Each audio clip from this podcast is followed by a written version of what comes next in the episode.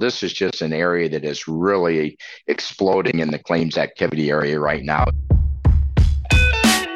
Welcome to Mitten Money, delivering insights from Michigan based business leaders, big and small.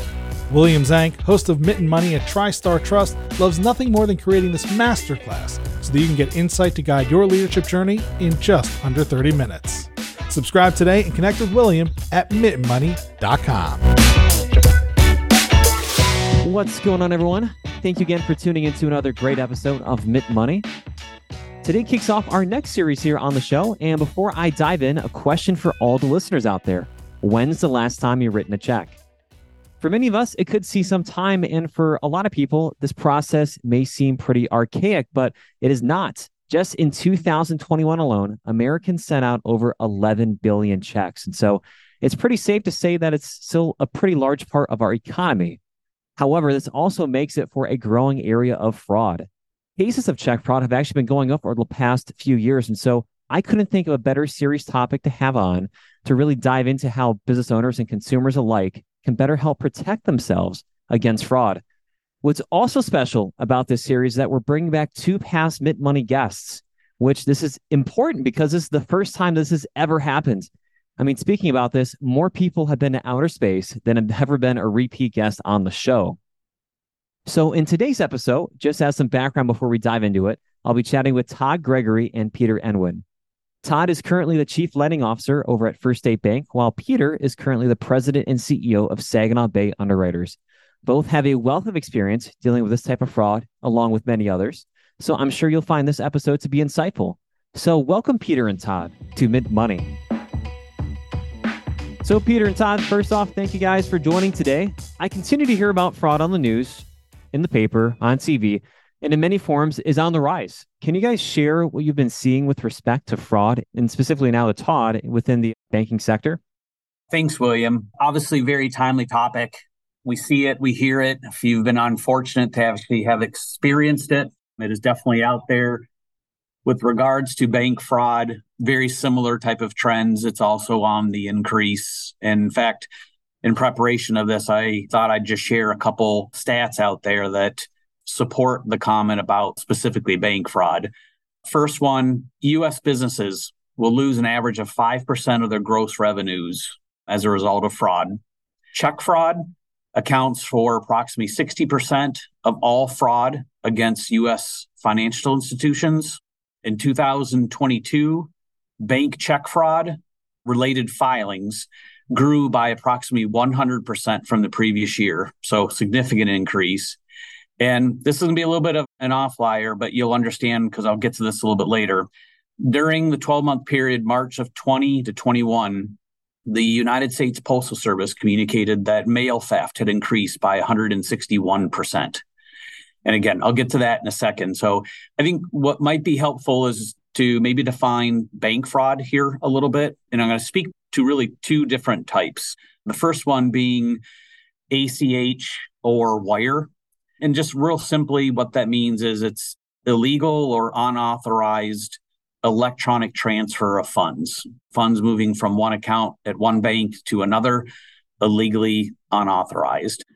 And then we have check fraud. And again, I'll kind of keep it simple, but three predominant ways that we're seeing check fraud. One, check is just simply stolen and an individual attempts to legally endorse it and cash it, more often it's really deposit it.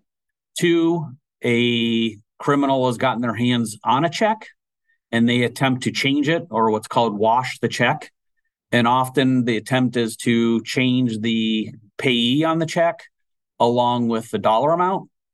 And then third type of check fraud that you see out there is simply the duplication of a check all kind of scary stuff. But what I would say on the positive side, the good news is that there are very simple, I guess I'd say, activities or behaviors that as an individual, specifically businesses, business owners, those who are responsible for the business books and the banking, specific things that they can do to protect themselves to reduce the opportunity for fraud. And in particular, both the check and the ACH and the wire fraud. And then I guess the last thing I'd say is there are also services that banks offer, and I'll speak to that a little bit as well. So good news out there is there are ways to help prevent fraud. So certainly some good pieces of information thrown in there, Todd. I appreciate you touching on that initially. Now you see things going up year over year. Single digits might be expected. Double digits, okay, that's sparking some red flags. But triple digits, I mean, that's unprecedented. So, do you have any initial reasons or maybe rationale behind why these different things and different things of bank fraud are increasing? William, I do, and I guess I'll allude to or I'll cover a few. Certainly, there are more than this I think several things have contributed to that. But let me first kind of start with when you think about specifically check fraud, that tends to be the most dominant form of bank fraud out there. And if you just simply think about a check, a check contains often the business name, it contains the bank account number of that business, it contains the routing number of the bank that that business works with. That is on every check. So when a check is used, there's obviously a level of trust within the system that you hope stays there because of that information that's out there. But once that check is more or less used as payment, there's a public aspect of it. And the unfortunate part about it is that information, when public, and then you combine that with technology these days, and here's kind of what you can get you have basically, as I mentioned a little bit earlier, criminals have the ability to, because of technology, simply create checks and duplicate them and using other information from other checks that are out there. Or they have the ability to take a check that has been stolen and, again, through the use of technology, change or alter what the check face is. The third thing, it's also technology a little bit differently, but criminals out there, once they have some of that public information from a check, they're out there and unfortunately they sell that information online. And so there's the criminal and that they're selling it, and then there's a criminal that's buying it and then doing something with it. Those are a couple of things when you think about just what really happens in terms of a check. A couple other things I'd mention though. Frankly, criminals are just they're smarter, they're more aggressive. They use third party to help commit the crime. And what that does is it makes it more challenging to find the criminals behind it. And believe it or not, often, especially in check fraud, the fraud itself, they're often smaller dollar amounts, anywhere from a couple hundred dollars up to a few thousand. And what that does is it just challenges the ability to one, find the criminals behind it, two, to truly prosecute because the fact that the value that's potentially there is minimal, or finding the resources to help you actually do it. We have obviously great police force and so forth, but as we know, they're very, very busy doing many more things other than bank fraud. The other thing I'd just say is if you think about technology these days, everything we use technology for, I mean, one of the things it does is it just simply makes things quicker. Our computers run quicker. They're in everything we use. There's that element that it just speeds things up. And so, what technology has done over the years is it has given you the ability to put money into a banking system and then to move money within the banking system and to move money out of the banking system. And that happens all so much faster than it used to. Think about it. I can deposit a check by simply taking a picture of it with my smartphone. You have money in. I have a daughter that's in Chicago. Dad, can you Venmo me money? The money's gone within 24 hours. So technology has done a lot of wonderful things, but the unfortunate part about it is some people have used that, frankly, against really the purpose of it. And then the last thing I can think of that I'd say, and I referenced this a little bit earlier with regards to mail fraud, mail fraud has gone up significantly. And the correlation here is that people are stealing checks directly out of mailboxes late in the year around the Christmas time, holiday time. I was reading articles where criminals were breaking into the big blue boxes that the United States Postal Service has. You see them in parking lots. Again, stealing things that are in there, including checks, and have even read about the fact that there have been internal mail fraud within the United States Postal System in some of the bigger cities. And all of that basically takes that check, makes it public information for criminals to do bad things with it. So those are some of the things that kind of come to mind, William, that I think are definitely impacting the rise. Yeah, so certainly a lot of different factors at play. And so, if I'm a business out there, what can I do to prevent or reduce the likelihood of me falling victim to a form of bank fraud? This is the critical part. I don't know that there's any 100% effective way to stop it, but there are some really good things out there, best practices, bank services that I mentioned that will certainly help to prevent it. The first thing I will say, and let me concentrate real quickly on ACH and wire. So, again, that's kind of the electronic transfer of funds. If you are a business, you're doing business and that transfer of funds is electronic. I cannot underestimate or understate that verify requests for this. And what I mean by that is if you get an email and it could be from somebody that you do business with every single day, don't trust the email to basically be your verify. Trust but verify and do that by picking up the phone, calling the individuals that you work with, the business that you work with, whoever is on that other line of the transaction, call the people that you know, the names that you know, the voices that you know to confirm that. Because we've seen within the industry where, unfortunately, and this kind of goes down the cybersecurity side, on the other side of that transaction and that request, someone has gotten into that company's computer system and they basically are acting as if they are that company and they're directing all of the email traffic and so forth. And so there's a legitimate criminal behind that masked by what you think you're seeing are the normal type of communications and email. So again, make sure that if you get those, that you verify it. And it's something that we have done from a banking perspective here, anything electronic transfer funds. We have a very set number of protocols that we follow, always verifying who our customer is. With regards to really check and ACH wire, the other thing I'd say, and it's very critical, you have to monitor your accounts every single day. Utilize online banking. Most banks, if not all banks, offer that in terms of a service. It allows you to daily interact with your bank accounts. You can see what's coming in and out of that account. And what that means, there's a little bit more to it than just going in and watching your activity. If you see a check clearing, it's important to open that check up, that image, and look at both sides of it. And really, what you're doing by looking at your daily activities, you are really comparing what your records, your books show in terms of what's going through that account to what you're actually seeing. So going back to my comment about check fraud, a check may clear and it may be the exact check number, but if someone changed other things on there, then that check's going to clear. And you may see, well, yeah, I wrote check number 2345, but they've changed the information on it. So it's real critical to look at all the information on a check. And I know I'm certain in terms of our listeners out there, they'll hear that and go, boy, that sounds like a lot of work. It's critical because if you have fraud, the amount of time you have to react to it is a very short period of time. But the other thing is, as I mentioned earlier, banks have a service called Positive Pay. And Positive Pay is something that will assist you in the monitoring of the account activity that you have on a daily basis. I won't get into specifics, but it is a really, really good service. And if you are a business, you should have positive pay. The positive pay is a strong defense, but you need to do that kind of in conjunction with some other best practices. So, daily monitoring, positive pay if you're a business, and then just a couple other things that I jotted down. They're really kind of check and balances, no pun intended, but limit who has access to your check stock. The number of individuals who write checks, the number of individuals have access to check stamps. The fewer people around that, obviously, limits the opportunity for fraud.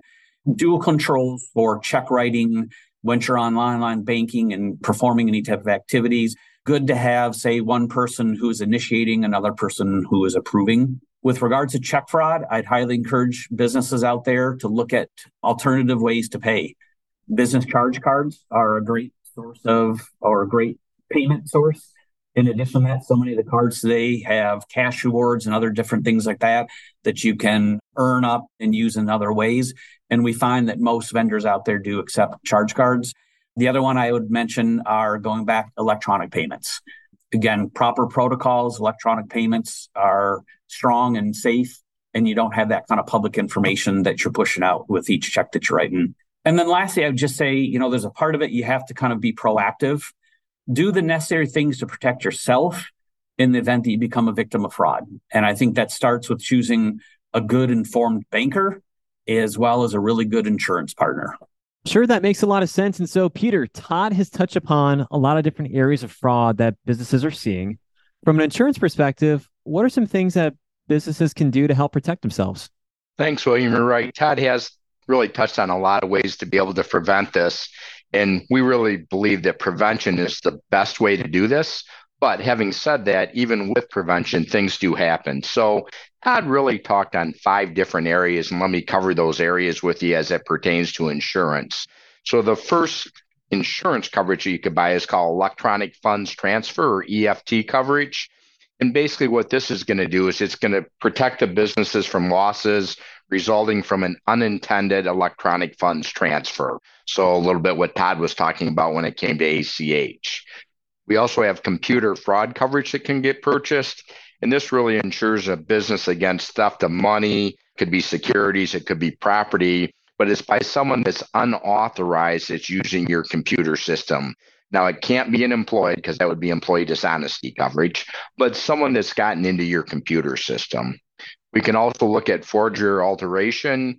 And there, what we're doing is recovering losses that result from forgery or alteration of a check, a draft, a promissory note, or any similar type of note. We can get into social engineering coverage. Social engineering really is protecting a business from losses resulting from schemes arising from impersonation. It could be vendors, could be executives, could be clients. And often you'll see this done maybe through a phishing email, as an example. And one that we're seeing more now is what I call customer payment fraud. And that's simply protecting the business if a customer of your business thinks that it's you that's sending an invoice out, and all of a sudden you pay one of these bad actors the money thinking that you're actually paying it to the customer. So when I use the term bad actor, that's a cyber term that we use these days, and really it's just the person that's committing the fraudulent activity. That's wonderful. And so, if I'm a business, how can I determine what coverage I might need, and really how would I come about to come together with the right package of policies? Because certainly, you know, all those things can certainly sound scary, but I can imagine, especially talking to an insurance master like yourself, maybe a policy may fit better towards some businesses and other businesses. And so, I guess what would be a good rule of thumb in your opinion? Well, I think as we talk about this, there's really a couple different policies that can come into play. There's a crime policy that can cover some of these exposures, and there's also a cyber liability policy that can cover some of these. Some of the coverages overlap between the two, and some are distinctly different. So, if we start with a crime policy, that's going to be where we're going to look to find electronic funds transfer coverage that we talked about, and also where we're going to find that computer fraud coverage depending on the insurance carrier, some carriers do have a component of social engineering that they can offer on that policy, some don't. So it's just really going to depend on the insurance carrier at that spot.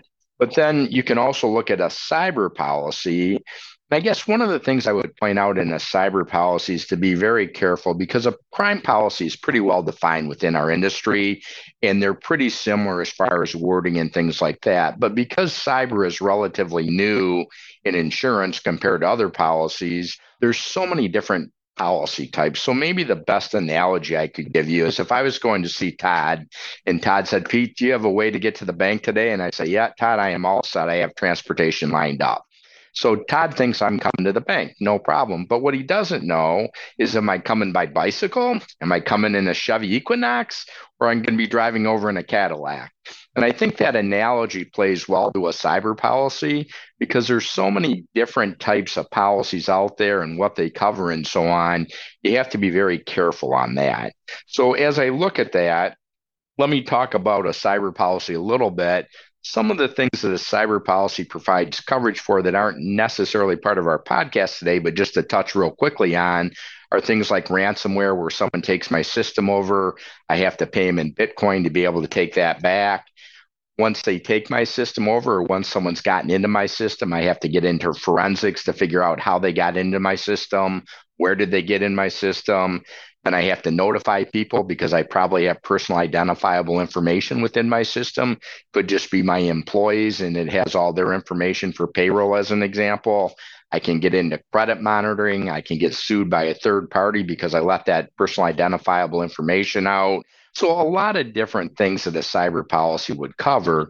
But pertinent to what we're talking about today, a cyber policy can also offer that EFT coverage that we talked about, and it can also have computer fraud in there. Not all policies have it, but some of them offer that. In addition, they can get into some social engineering coverage that we talked about, as well as that whole customer payment fraud that we talked about. So, I guess what I would say in a cyber policy is that it can be a little bit broader in some nature because usually you're not going to see a crime policy cover that customer payment fraud. But be very careful because what I see is people get a false sense of security sometimes. I talk to them, like, oh, I have a cyber policy. But yet, when you get into the meat of that policy and you start reading through it, you say, well, yes, you have it, but do you understand you're lacking these three or four coverages? So it's good that you have it, but there's a lot of other things that can get added onto it. And not all carriers can add those things on. So it depends the carrier that you're with. So I would say it's a very specific policy and be very careful so you don't have a false sense of security. Sure, I could definitely see that. Thank you for breaking into the small little details, intricate details with that. I know that a lot of people can get lost pretty quickly in something that may not be a master at or that they're working day in and day out. So I appreciate that, Peter. And so, do you guys have any closing thoughts as we think about fraud? Any other things worth adding that we didn't cover today? Well, maybe just a couple quick thoughts. Number one, how do you figure this out? Because as you can see, this is pretty complicated and we're just scratching at the surface of it. So, I mean, I know as an agency, we've sent letters out to our clients telling them limits that they had, telling them what they didn't have. And then we certainly talk to them on a continual basis, not only about the insurance piece of it, but also what they can be doing, things like what Todd talked about to be able to prevent how that happens. So the short answer is just work with a knowledgeable professional on your insurance that really understands the nuances and the differences between these policies and risks because you can really get a false sense of security very quickly. And then one last thing that I would indicate is Todd just really talked a lot about prevention, but we'd encourage businesses to adopt an employee education component. So similar to how a business has a firewall with their computer system, we like to think of that whole employee training part as a human firewall and your best defense against this is working with your employees, training your employees on this so they know what to look for and they can catch a lot of this before it ever happens. That's wonderful. And do you have any closing thoughts, Todd? Well, there's a lot to Peter's comment on this, and we really are just touching on the top of the iceberg here. There's a lot below the surface. Prevention truly is the key. But at the same time, though, I think, and I don't mean to say this to scare businesses and customers out there. But the fact is, it's probably a matter of when, not if. And so I think working with your business partners, bankers, your insurance company agent partner, they're great resources to implement, whether it be to Peter's comment, basically plans inside the business, but also just inquire about the various services that are available as well as best practice sharing. We get an opportunity to work with individuals like Peter, and we learn from them every day as we do our customers. In response to that, we continue to invest in our technology for our customers. There are simple things to do that are just best practices that if you're a company, I highly encourage doing those things because it's just going to take one thing.